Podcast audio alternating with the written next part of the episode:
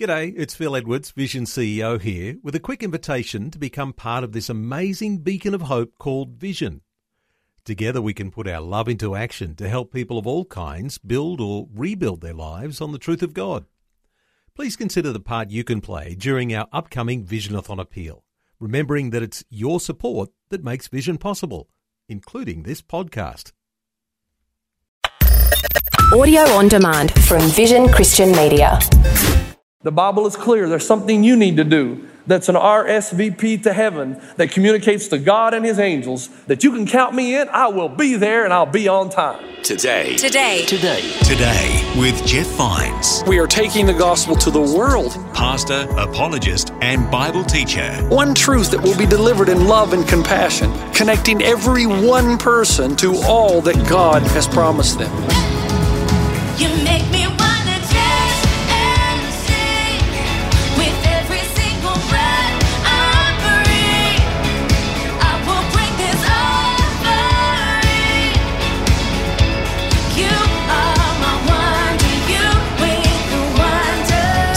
Today. Today. Today. Today with Jeff Vines. Hi and welcome. My name is Bill, and this is Today with Jeff Vines. In today's episode, Pastor Jeff implores us to respond to God's invitation to be in relationship with Him. It's true, God loves us unconditionally, but in order to share in His blessings in eternity, we must RSVP to His offer of forgiveness and be reconciled to Him. You can find many more messages like this wherever you listen to your podcasts. Just search for Today with Jeff Vines. But for now, here's Pastor Jeff with his message on responding to God's invitation.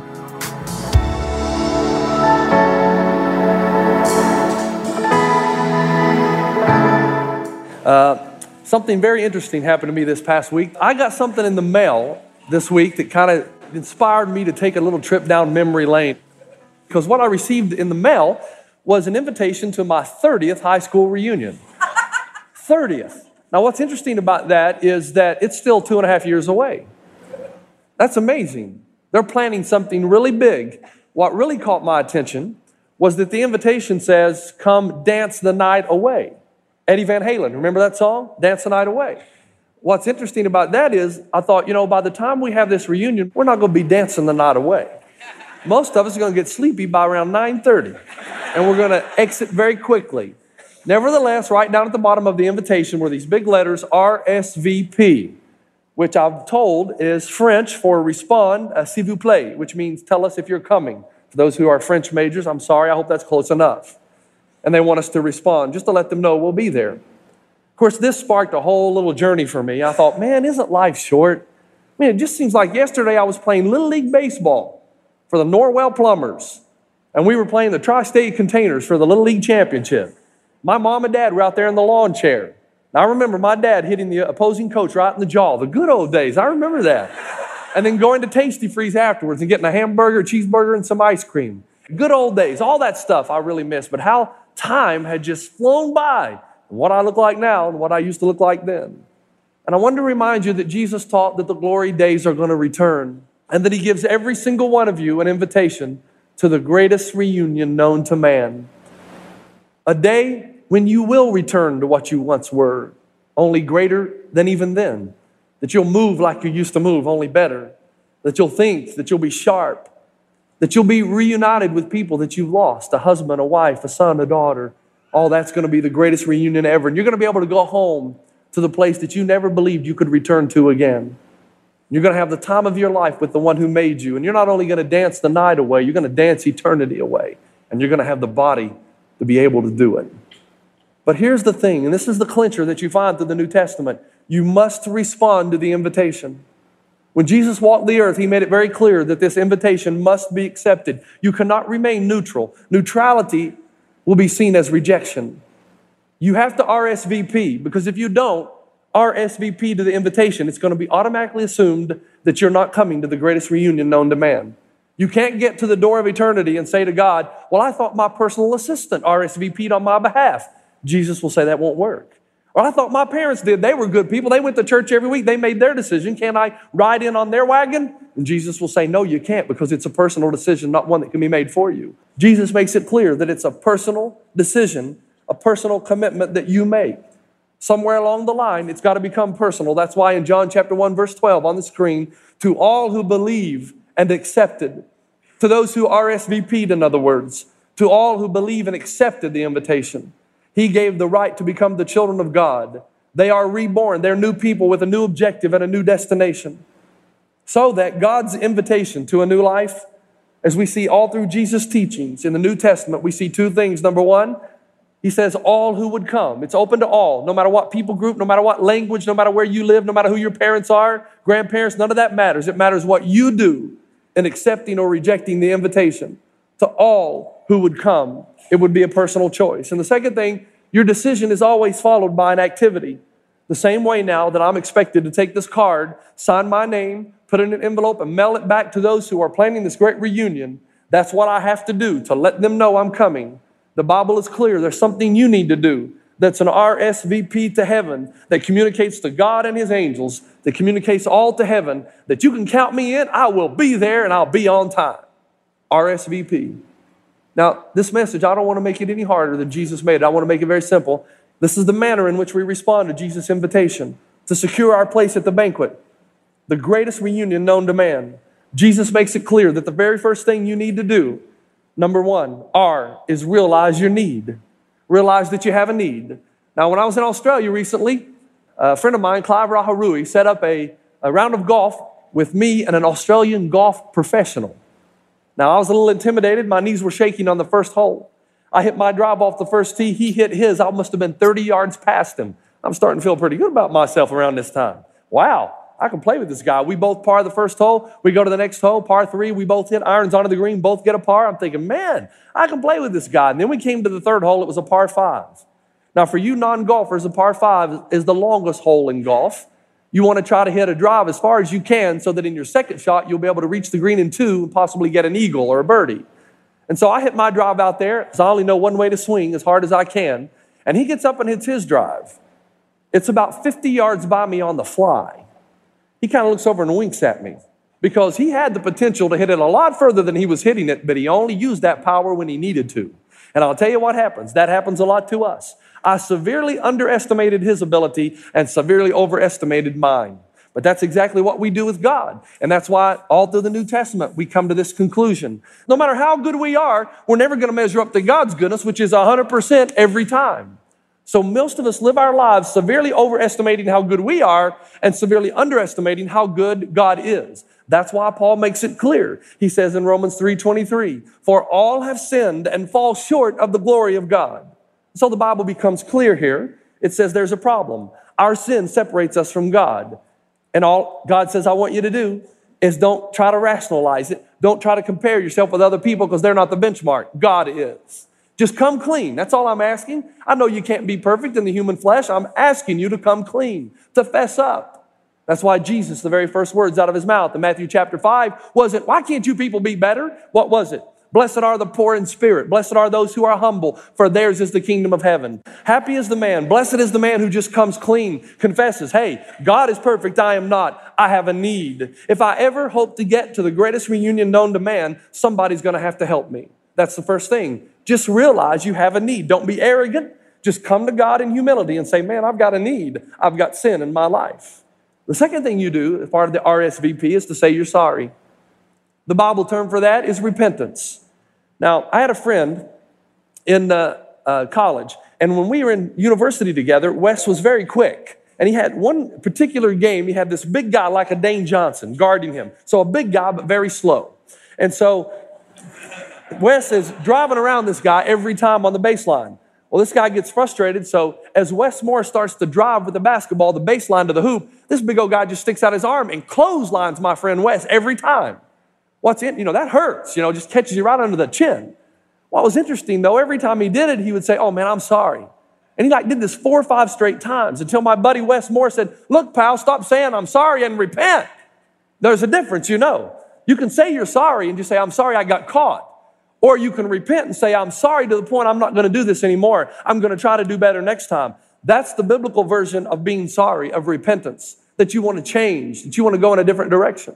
Sooner or later, you got to make an effort. Do something already.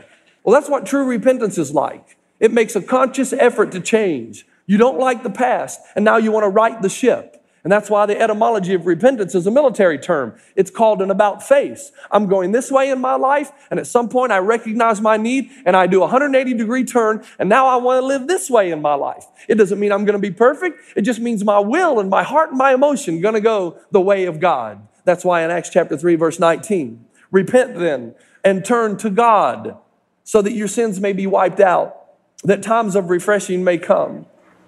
Remember, God does not give his law arbitrarily. What he tells us to do, he does so motivated out of love. He wants you to turn away from the way you're going and go his direction. And if you do, God promises us that it will bring refreshing into our lives. So that after you've realized your need as part of the RSVP, and after you've said you're sorry, now you come to the point where you genuinely, and this is what genuine repentance is, you no longer want to wound the heart of God because you know that's what sin does. You want to live your life in the other direction. You say to yourself, I may fall again, I may fail, I may sin, I know. But the intent of my life is to do the good, to do what is right, to do what is pure, to do what is holy, and to follow God. And that is what it means to RS, to say you're sorry. It includes genuine repentance.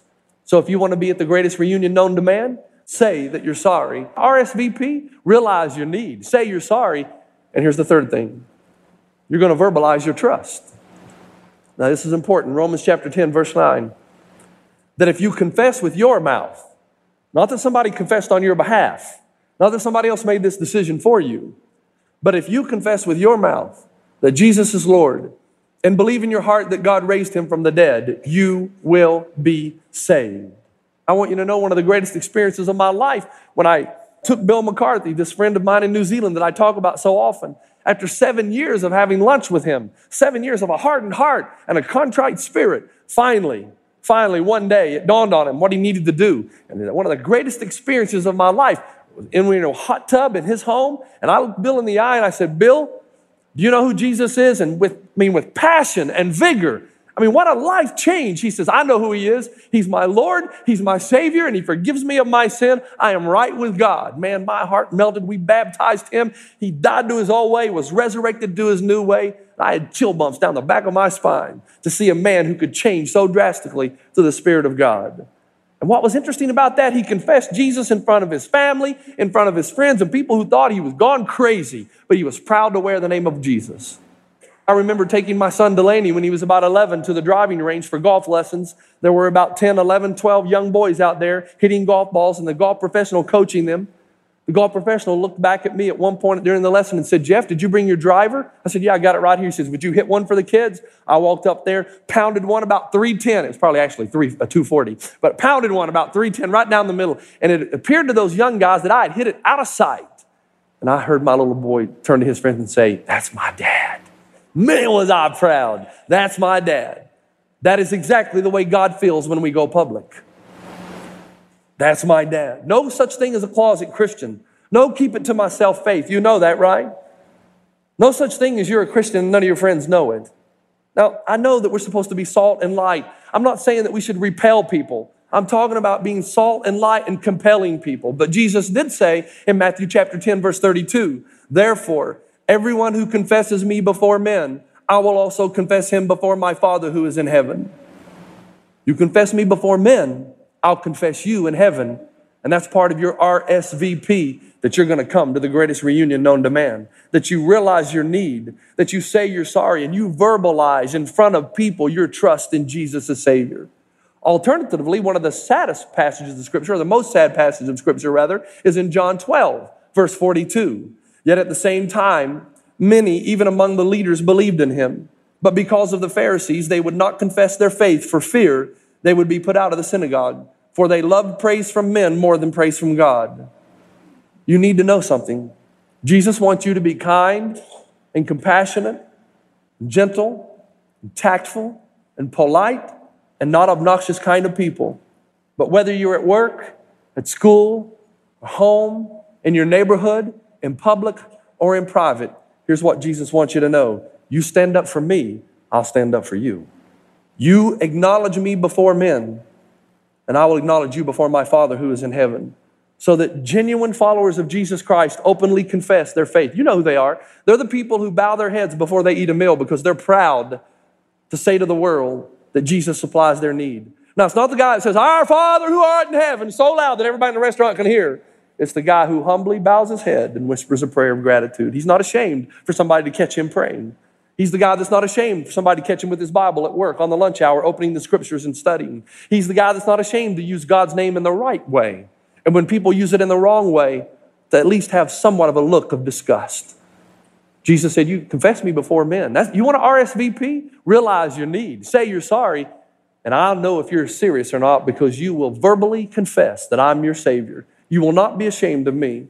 So, with gentleness and kindness and love, nevertheless, openly and positively, you will confess your need for a Savior, and you'll be proud of His name around your friends. Now, think about this just for a moment. Realize your need, say you're sorry, and mean it. Turn around the other direction and verbalize your commitment. Aren't those also things that we do for the rest of our life in our Christian faith? Right? We realize our need every day. We know that's the way to respond to the invitation originally, but we also know it's the way we live our lives. There shouldn't be a weekend that you come into this place that you don't recognize you're still a sinner, saved by grace. I love the bumper sticker. I can't help it. I love it that says Christians aren't perfect, just forgiven. And that is us, right? But we're trying to be. We are trying. That's what true repentance is. We're trying to be who God wants us to be. But we come with a passion to worship because we're grateful for forgiveness we've received. And then this whole thing about saying we're sorry, don't we still do that? Don't we recognize we still wound the heart of God and we wish we didn't? That's part of the Christian walk. We realize our need daily. That's what inspires us to worship. We say we're sorry daily. That's what inspires us to take communion and remember the grace and forgiveness we receive as we confess our sins to one another. And we verbalize our commitment every day. Hopefully at work, we're proud to wear the name Jesus. We're not arrogant, we're not obnoxious, but we're proud to wear his name. Now that brings me to the fourth and last. If you're going to come to the greatest banquet, to the greatest reunion ever, Jesus makes it clear. You're going to realize your need. You're going to say you're sorry with genuine repentance and about face. You're going to verbalize your commitment and your trust in Jesus as Savior. And there's another one P, plunge your past. Plunge your past. Now, all the things I've mentioned so far, they're clear directives in Scripture. If you're going to come to the greatest reunion of all time, you've got to realize your need. Nobody can do it for you, only you can do that. You got to say you're sorry. Nobody can say they're sorry on your behalf. You do that. You verbalize your commitment. Someone else can't verbalize your commitment. You do that yourself. And then you plunge your past. Now, think about just for a moment. Responding, repenting, confessing, verbalizing Christ. Do these things save you? No. Only the blood of Jesus saves you. That's the only thing that can save you. But are these things evident in the life of a Christian? Yes. They're the natural cause and effect. If you're a genuine believer, these things are going to be evident. You're going to realize your need. You're going to say you're sorry. You're going to verbalize your commitment and trust in Jesus. But there's a fourth aspect that's also non negotiable, non optional. It's this whole thing of baptism. By the time we reach Romans chapter 6, the Apostle Paul assumes that all Christians have participated in baptism. When he says, We, verse 4, were therefore buried with him through baptism into death, in order that just as Christ was raised from the dead to the glory of the Father, we too may live a new life. This is a really cool picture. Paul saying, He's assuming all Christians have been baptized, right? Because it was a command of Christ. So you die to your old way, you're raised to your new. You're going public with your faith. It's just much more than what you've decided inside. You're saying to the world, I'm an old man that's died and I'm a new man that lives and I live for Jesus and I'm going to the greatest reunion known to man. Now look in Acts chapter 2. This is the first thing the first church on the earth was instructed to do after they accepted the invitation to go to this great reunion. It's found in Acts chapter 2, verse 36. Therefore, this is the first day now of the new church. Let all Israel be assured of this God has made the Jesus, this Jesus, whom you crucified, both Lord and Christ. When the people heard this, they were cut to their heart and said to Peter and the other apostles, Brothers, what shall we do? Peter replied, Repent and what? Be baptized, every one of you, in the name of Jesus Christ for the forgiveness of your sins, and you will receive the gift of the Holy Spirit. Why should you do this then? Why should you be baptized? The one you say you're following told you to. And notice, Jesus never requires you to do something that he himself is not willing to do first. Matthew chapter 3, verse 16. As soon as Jesus was what? Baptized. He went up out of the water. At that moment, heaven was opened. And he saw the Spirit of God descending like a dove, lighting on him. And a voice from heaven said, This is my Son, whom I love. With him I am well pleased. Now, why was Jesus baptized? It was his inauguration. He made public that he was going to accept the role of Messiahship, that he was going to indeed be a suffering servant. He'd accepted the call of God on his life. He went public and said, I am going to be the suffering Messiah. And in obedience to the Father, he was baptized to fulfill all prophecy.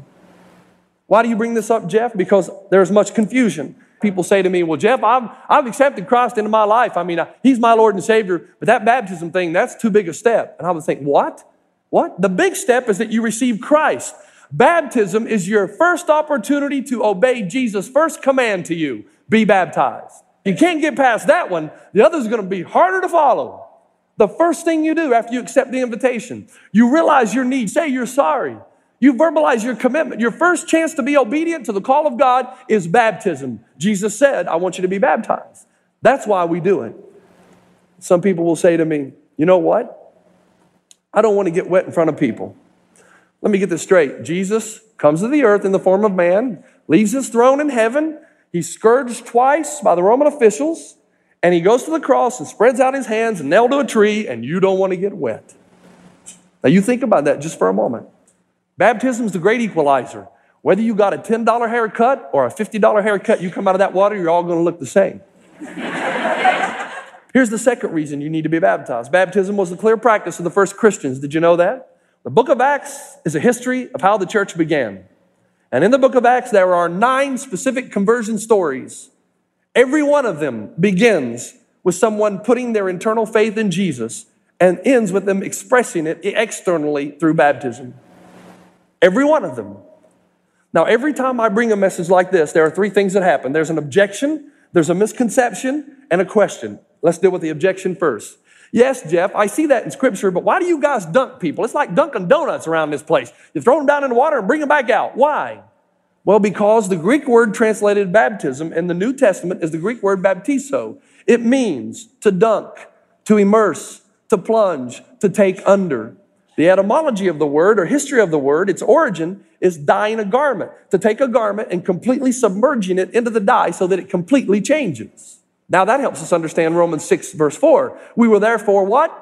Buried with him through baptism into death, in order that just as Jesus was raised from the dead to the glory of the Father, we too may live a new life. Dead to the old, raised to the new. Going public with our faith. There's a misconception. Jeff, do I have to wait after I receive Christ? No, you don't have to wait at all. It's the next natural step. It's part of your RSVP that you're going to be at the great reunion in heaven. As soon as you decide that you want to be at the reunion and you choose Jesus as your Lord and Savior and you choose to be a Christian, the very next step, that moment, is to be baptized. I'm dying to that old way. Now, let me just give a disclaimer so that no one misunderstands. There's nothing magical about this water, and baptism does not save you. Do you understand that? No, it doesn't. It doesn't save you. Only the blood of Jesus can save you. This is your opportunity to obey the very first command you receive as a Christian. Be baptized. Confess me before men that you're serious about this. Dying to your old way, being resurrected to a new way. That's what I want you to do. It's personal. Realize your need is personal. Saying you're sorry is personal. Verbalizing your faith is personal. Being baptized and plunging your past is personal. Baptism is the greatest act, the first act for any Christian of obedience. It is an act of obedience to God your Father, your Lord and Savior. You've been listening to Today with Jeff Vines. Next time, we'll bring you a new message from Pastor Jeff. You can listen to more messages like this. Just search for Today with Jeff Vines wherever you get your podcasts. You